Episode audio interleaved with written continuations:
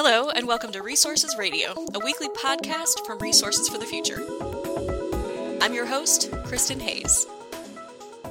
My guest today is Luis Sarmiento, a postdoctoral research economist at the RFF CMCC European Institute on Economics in the Environment, or EIEE. Luis is based in Milan, uh, but is also affiliated with the Department of Environment, Energy, and Transportation of the German Institute of Economic Research, or DIW Berlin. Luis and I are going to be discussing a paper that he and his co author, Yeong Jae Kim, released earlier this fall, looking at the air pollution impacts of Uber. The introduction of Uber and other ride sharing services has been getting mixed reviews in terms of environmental impact, so Luis and I are going to look at his new research and discuss what the evidence shows. Stay with us. Hi, Luis. Welcome to Resources Radio. It's really nice to talk with you. Hi, Kristin. It's a pleasure to be here. Uh, so, quickly, before we talk about this new research, I would like to introduce you a bit more to our listening audience. So, why don't I give you a chance to say just a bit about your background and your overall research interests? Well, um, overall, uh, I'm an environmental economist and with a particular focus on the determinants of air pollution and, of course, the effect that air pollution has on human welfare.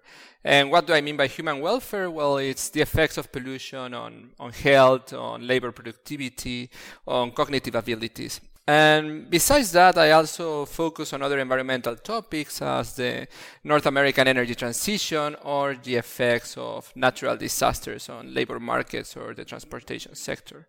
So overall, those are my main topics. Okay, and and how did you get interested in working on air pollution in particular? Well, it, it is a you know a complicated story. Um, I used to be a banker back in the days. and at one point in time, after my master's degree, a, a, professor came close to me and said, Hey, do you want to do your PhD in economics? So I started doing my PhD. And while I was doing my PhD, where, where I was more focused on, on macro, I don't know, I just felt really connected with environmental sciences and environmental research, so I completely shifted my focus. And within environmental research, something that, because I come from Mexico City, and Mexico City is constantly having pollution related issues. So once I started doing environmental research, I don't know, I, I was drawn towards air pollution since it's something I've been hearing about in my day to day life since I'm a kid. So that, that's the main reason why I'm doing air pollution research. Right. Well, that makes a lot of sense. I think issues that are close to home are often most uh, most compelling to try to study. So, okay. Well, let's talk about this new research that you and Dr. Kim have are putting out there right now.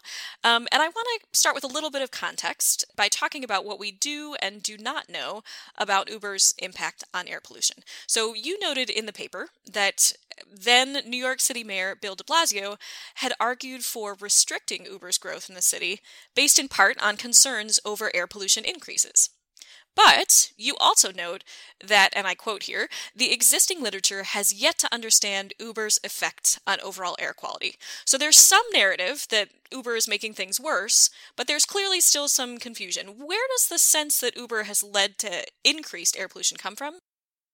Well, it is not only Mayor de Blasio. We have evidence, well, uh, anecdotes also from the mayor of London, the mayor of Milan, even the mayor of Mexico City, uh, being worried about the pollution effects of Uber. And this is a, a very easy connection, and I think a, a, very logical one. One that I myself, when I started this paper, thought thought very logical. And the, the, the basic idea is well, uh, cars pollute, Uber increases the number of cars, and naturally, more cars means more pollution, which is is this very simple explanation, and humans beings are driven to these simple explanations. However, what we want to point out in this research and in this paper is that the relationship between Uber and air quality is way more complicated, and it depends on way other factors beyond just the increase in the number of vehicles. Mm-hmm, mm-hmm.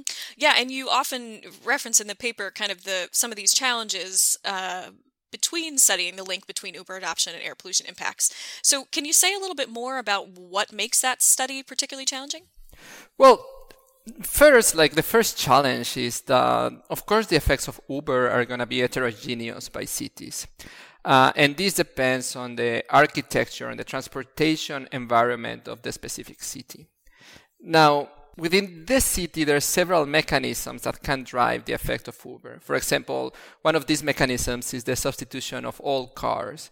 Once Uber enters a city, it can substitute all taxis. For example, imagine New York City. Uh, all taxis in New York City were substituted by Uber rides, or even it can substitute all private vehicles. If this happens, Uber will tend to, to decrease air pollution.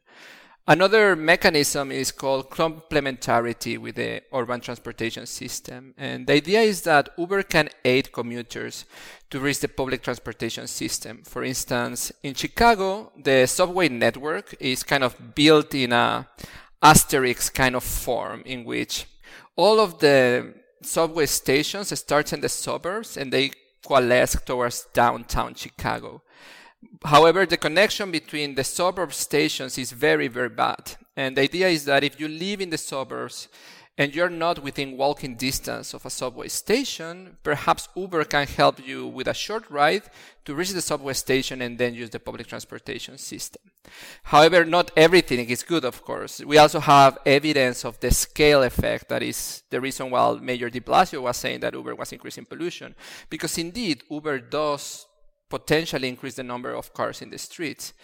And also with the transportation system, it does not only complement it, but it can also substitute it. Like at times, people that use the subway or use the public transportation system might decide to use an Uber. So all of these effects in the transportation system make very complicated to make like a general assessment of what is the true effect. However, it's not only that. Once you move from the complexity of the transportation system, you also have complexity in terms of atmospheric chemistry. So even if Uber were to increase the combustion of fossil fuels and thus the pollution that is related with this combustion, for example, the emission of nitrogen dioxides, this does not necessarily translate to worse air quality. And this happens because pollutants in the lower atmosphere interact with one another.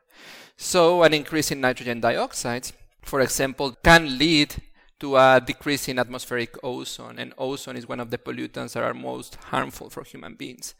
So even if you increase nitrogen dioxides, perhaps this will improve air quality. So as you can see, not only from the complexities of the transportation system, but also from the complexities of the chemicals in the atmosphere, trying to assess the effect of Uber is very complicated. yeah, it sounds like you guys set up quite quite a challenge for yourselves, and I always appreciate that when researchers are willing to dive in and sort of tackle the hard questions here. So let's talk a little bit about what you and Dr. Kim did to try to fill an information gap. In that case, um, I want to start with talking a little bit about the data that you were working with. And I, I'd, I'd love to hear a little bit more about kind of the geographic scope of what you were looking at, where the data came from. Did it come from Uber directly? Where you pulled in the air quality data? Tell us a little bit more about that piece of the puzzle. Yes, definitely. Well, we decided to concentrate on the United States, uh, both because Uber suffered of no restrictions in the United States. It has like a very easygoing rollout, while in Europe, a lot of governments and a lot of cities restricted Uber. So we decided to concentrate on the United States. Regarding the introduction date of Uber, back in the days, I will say 2016, Uber used to have in their website a list with their cities and the day they started operations in the cities. However, they stopped publishing this information and they took it out of their website. I don't know what is the reason. So we needed to rely on other peer review studies that work with this data in order to get the specific introduction date of Uber to each city. But also we went into Google and we made manual searches like, well, what is Uber introduction date in Chicago? And then from newspapers or articles, we extract the introduction date of Uber to each metropolitan area in the United States. And regarding air pollution, we decided to concentrate on on the air quality index. The air quality index is just an index that goes between 0 and 500 units. And what it does is that it transforms the concentration of the most important uh, pollutants in the atmospheres into a single scale that is easy to understand. And we got this data at the county level from the Environmental Protection Agency. Okay. Is there any temporal variation that you all were thinking about as well? You know, is this dependent on number of hot days versus cold days? Does that depend by geography? Chicago obviously has more cold days than a place like Miami. So, did that did the kind of geographic or temporal variation come into play at all? Well, yes. Um, in robustness scenarios in our paper, we look at specific areas of the United States. However, we, we find that across the entire country, it really doesn't matter if you go to, to the northern part of the country or to the south, we see evidence that, that Uber has very similar effects. Uh, however, while trying to understand heterogeneous effects by, by time of the year, by period of the year, we, we find out that, that the effects of Uber on air pollution were higher in, in, in summer months. So yes, there, there's some variation. Uh, specifically, the effects of Uber on air quality are higher on the summer. Mm-hmm. Okay. Well, I feel like we're teasing the findings a little bit, and I don't want to yes. keep our listeners waiting too much here. But so why don't we turn to that? And if you can share a little bit about kind of how you pulled that data together in designing and carrying out your analysis. And then obviously feel free to tell us what you found as well. Okay, well, uh, what we did to try to identify the effect of Uber on air pollution was well, uh, a famous econometric technique to infer the causal effects, and this is called difference in differences. However, we needed to adapt these techniques to the particularities of our framework. For example, Uber implementation was staggered across the US. So Uber started operations in cities at different points in time, which this increased the challenge of analyzing the effects. Also, we have dynamic treatment effects. So the effect of Uber is not like a one-time jump. Uh, it's dynamic. It evolves across time. And another challenge, of course, is that you have competing policies and competing shocks. You can think of forest fires as a shock that is there, bringing noise to our estimates and that we need to control for. But in layman terms, just to, to make it pretty straightforward, we compare the difference in the pollution values of cities with and without Uber before and after the company starts operations in order to try to assess the, the effect of, of Uber. Uh, of course, it's, it's a bit more complicated than that, and for that you have to read the paper, but, but this is kind of the, the basic intuition for it, right? Well, the findings were, for me, very surprising, to be honest, the first time I saw them. And it was that we find very consistent evidence that on average, Uber improves air quality. And this, just for you to have an idea of how large this is, is this effect, we find that on average it decreases the air quality index by around 10 units or 7% of the values of the air quality index before Uber was implemented. So this is a 7% reduction. Wow. And okay. Yeah, yeah, it's, it's significant indeed. But to provide um, further intuition, so the Environmental Protection Agency considers a day as unhealthy for the for the population if it is beyond 100 units, right? So what we find is that Uber decreases the number of days that cities in the US report days beyond 100 units by 2.53 days. Uh, this means that overall, across all of the cities in the United States and all of the cities in the sample, we have 2,000 fewer days of bad air quality per year. So aggregated across all of the cities. So this is a very significant finding, and this is a very significant effect. Um, if you think about it, that it even surprised me. Now, looking at heterogeneous effects, uh, as I said before, uh, we find that most of this decrease in their quality and most of the reduction in the days of air quality is concentrated in the summer months. And it comes from a decrease in atmospheric ozone. Although we also find decreases for fine particulate matter, that this is dust. Um, these results are less robust to alternative specifications. However, the ozone effect is very, very robust and it holds across any number of specifications that we do in, in the paper. Now, across the different specifications that we do in the paper, we try to understand is this effect holds across different census regions in the United States. So we divide the country into the western states, uh, southern states, the Midwest, etc. And we find that the effect is very consistent across regions in the US. So we find reductions in the air quality index for the West Coast, we find reductions for the Midwest, from the South, Texas, the Great Plains. With this reduces worries that our point estimates come from specific shocks that we're not accounting for. Because if this were the case, the shock will need to exist across all of these regions, right? However, worry that perhaps there's some other shocks that we're not accounting for, we also reduce the size of our data by excluding all of those counties that violate North American air quality standards. Uh, these air quality standards are when you have very large levels of air pollution, the Environmental Protection Agency finds you, and then you are forced to implement public policies to reduce air pollution. So we took away all of the counties that, that receive kind of these fines in order to, because there's evidence that these counties um, decrease their levels of air pollution after they're fined by the Environmental Protection Agency. And if this is correlated when Uber going into these counties, this might bias the estimates a little bit. And in the end, we, we, we find that taking away these counties really doesn't change the point estimates or, or the results. And also we do two additional robustness scenarios in which we take away all of those counties that have changes in their power plants fleet. So if you close or you open a coal power plant, and also all of those counties that have forest fires in their vicinity. Mm-hmm. Another significant air quality impact. Yep. Mm-hmm. Yes, and in the end, it, doesn't matter how which counties we consider, which counties we take away. The effect is very consistent. The the effect stays there, which is very good news for our research, and we were very happy that it was such a stable effect across different subsamples, right? And well, that, that's that, that's almost it in terms of results. However, there are some caveats to this study, right?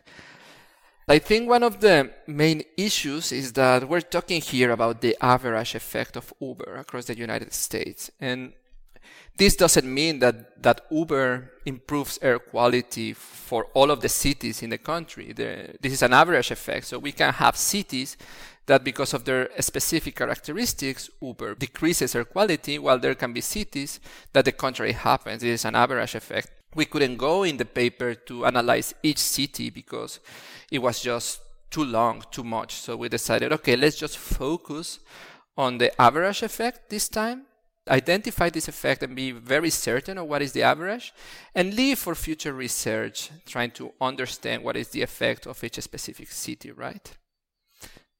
And well, th- that I think is the is the main caveat. Another thing that was missing in our study was to try to identify all of these mechanisms that I told you at the start of the paper. We cannot really identify them because as we're identifying an average effect, these mechanisms will be heterogeneous. By urban center, for example, the substitution mechanism of all taxis might be very relevant in New York, but not so relevant in, in a smaller urban agglomeration like Nashville. So to identify the mechanisms, also future research calls to try to understand it at the city level and see what mechanisms are the ones driving the effect of Uber on air quality, either to the positive or to the negative side. Mm-hmm. So that's really your next step, you'd say, is to sort of because I, I find myself um, both surprised by the results as you were, and then also, you know, my mind quickly turns to, well, why would that, that be the case? And and so getting to the why seems like the the next step here. And and if I'm hearing you correctly, this the idea of delving down into kind of specific cities where you can actually understand the interplay between the factors that you noted at the very beginning of our conversation the structure of the transportation system you know the geography all that stuff um, looking at that in more detail might allow you to understand some of these mechanisms a bit more. Is that right? Yes, exactly, Kristin. But it's, it's very challenging because yeah, let's sure. imagine that a city like New York, and let's imagine that the two most relevant mechanisms in this city are the substitution of all taxis, but there's also a scale. There are more cars in the street. So these two effects work contrary to each other. So perhaps you find uh, a null effect of Uber because these two effects are fighting each other. So each analysis of each city has to be very specific. Uh, however, for New York, we do find a very large decrease, just for the future and for the future paper. We do find it for New York. And what we want to do is make the analysis for each city with a, it's called a synthetic difference and differences is, is a new econometric technique. I think it was just published last month in the American Economic Review. And the idea is to use this to identify the effect on each city and then apply machine learning to try to understand what are the specific factors that predict that a coefficient will be positive or negative. That is kind of the idea of the next paper. Mm-hmm. Okay. All right. And I guess I wanted to ask a follow up too about um, whether it's also possible to look at the introduction of other new forms of transportation in cities.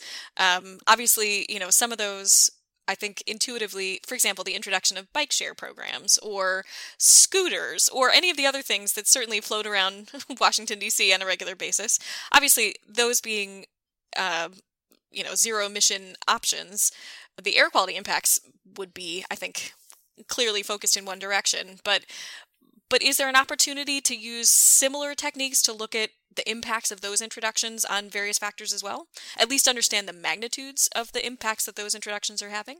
Yes, definitely. Uh, what you're saying about this bike revolution, right? The new bike lanes, rental bikes in, in big cities in the United States. I think this will be very interesting to try and understand. Also, it has very similar challenges as the introduction of Uber, right? The, the transportation system is a, is a very dynamic um, animal and it's quite difficult to try to pinpoint how all of the different elements of the transportation system interact within each other. But of course, and trying to understand the effect of people riding bicycles will be very interesting. There are some studies in Germany trying to analyze the effect of building regional trains between cities. And they find decreases in air pollution when you build regional trains with similar techniques. So yes, there's a lot of space to try to understand this, and I believe on average we tend to try to simplify the transportation system. For example, with bicycles, we say, okay, more bicycles will certainly decrease pollution, right? And as with Uber, uh, it's, it's very complicated. We, a priori, we don't know if the people who are riding the bicycles were people who were riding the subway. So perhaps the effect is zero because these persons are not moving from cars to bicycles; they're moving from the subway to bicycles. And this, and of course, this forces us to, to do a lot of research and try to, to dive into the specificities of each transportation mode. However, well, this is kind of the idea, right? It's a complicated system and the answer is not as straightforward as we believe it is. Yeah. Yeah, that's a that's a really good point. You know, if my intuition was that adding Uber would have increased air pollution, maybe I shouldn't make the assumption that adding bicycles would decrease air pollution. Well, and not only just Kristin, even yeah. mine, my intuition was the same. Uber should mm-hmm. increase air pollution. And as an environmental economist, I have to I swear you that I tried to destroy this result. I I really tried to like no, something is wrong here. right. But then the more I was really going into the paper and try to explain it, the more I realized that my beliefs, my a priori beliefs were just wrong. Yeah. Yeah, and that's, you know, that's why research is so valuable, right? Because we do have intuitions and but checking them against the data is, is really valuable certainly for decision makers. So maybe I'll kind of close the discussion of the paper itself with a question about how you see this information being used. So again, this is, you know, there's there's a lot more to do here. We've talked about the research that you want to undertake next. We've talked about some of the different kind of ways that this uh, type of research could be implemented, looking at other introductions. But let's say we got a robust enough body of information. How would you anticipate that someone in a city might look at this and, and kind of make decisions? Well, this, this is challenging to say, but if I were a, a politician or a, or a public administrator, an urban planner, sure, an urban planner, and now I get the information that that ride hailing technologies have the potential to improve air quality. This will be part of my cost benefit analysis. For example, in Europe, where, where they restrict Uber because of environmental concerns and Uber cannot enter cities, well, in the cost benefit analysis, I will say, okay, Uber will not pollute more. However, this goes hand in hand with with the taxi industry, right? That is a very sensitive topic, and of course we need to take care of taxi drivers and their livelihoods and etc. So it's also it's a disruptive technology by itself. So I think for a politician is way more tricky because he has to balance uh, the effect of Uber on taxi drivers and the disruption of Uber um, in the transportation system with environmental claims, etc. So, what I want to say is the environmental part that we just found out that on average Uber improves air quality.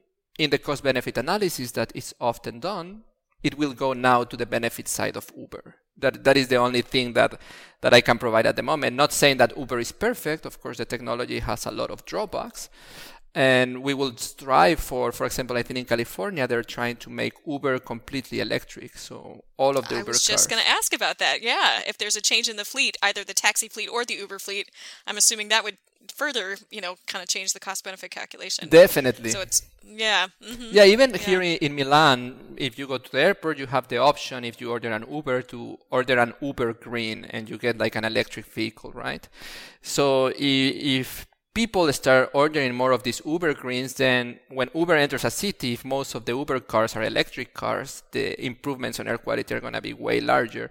And even from, from a company point of view, perhaps the company can say, okay, if we're having s- such a big challenge to enter the European market, for example, why not start making our fleet electric? That will allow us to have um, more negotiation power with, with sure. majors in Europe, right? Hmm. Very interesting. Well, this makes me want to come to Milan. I mean, just to take a, an electric Uber. So yes, yes, you know, definitely. see, see you in 2022. Yes, yes, come here. We yeah. go for some pasta. that sounds great. Oh boy. Um, well, Luis, this has been really interesting, and I really appreciate you taking the time to talk to talk to me about the paper. So let's close with our regular feature, top of the stack. And I wanted to ask you, um, what's on the top of your stack? What good content would you want to recommend of any you know media format to our listeners? Hmm. Well, right now, just from the top of my mind.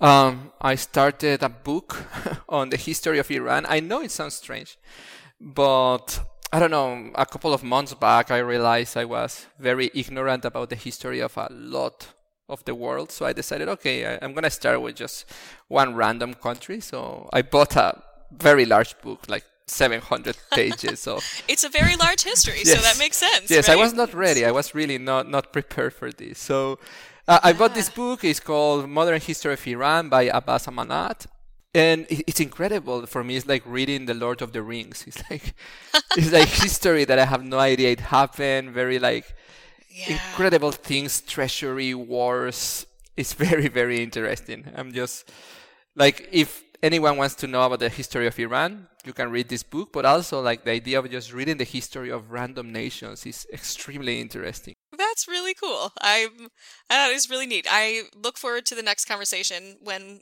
we figure out what you're reading next. okay. Um, then you'll be able to educate us about lots of countries in the world. yeah, about Both Iran. Mexico and Italy and Iran. Yeah, sounds great. yes, yes. Okay. Thanks. Thanks for that very creative uh, recommendation. That's much appreciated. All right. Well, it was great to talk with you, and I hope you have a wonderful rest of your day. Okay. Yes, it was a pleasure. Have a good morning, good night over here. okay. okay. Take ciao, care. ciao. You've been listening to Resources Radio. Learn how to support Resources for the Future at rff.org/support. If you have a minute, we'd really appreciate you leaving us a rating or a comment on your podcast platform of choice. Also, feel free to send us your suggestions for future episodes. Resources Radio is a podcast from Resources for the Future. RFF is an independent, nonprofit research institution in Washington, D.C. Our mission is to improve environmental, energy, and natural resource decisions through impartial economic research and policy engagement. The views expressed on this podcast are solely those of the podcast guests and may differ from those of RFF experts, its officers, or its directors. RFF does not take positions on specific legislative proposals. Resources Radio is produced by Elizabeth Wason with music by Daniel Raimi. Join us next week for another episode.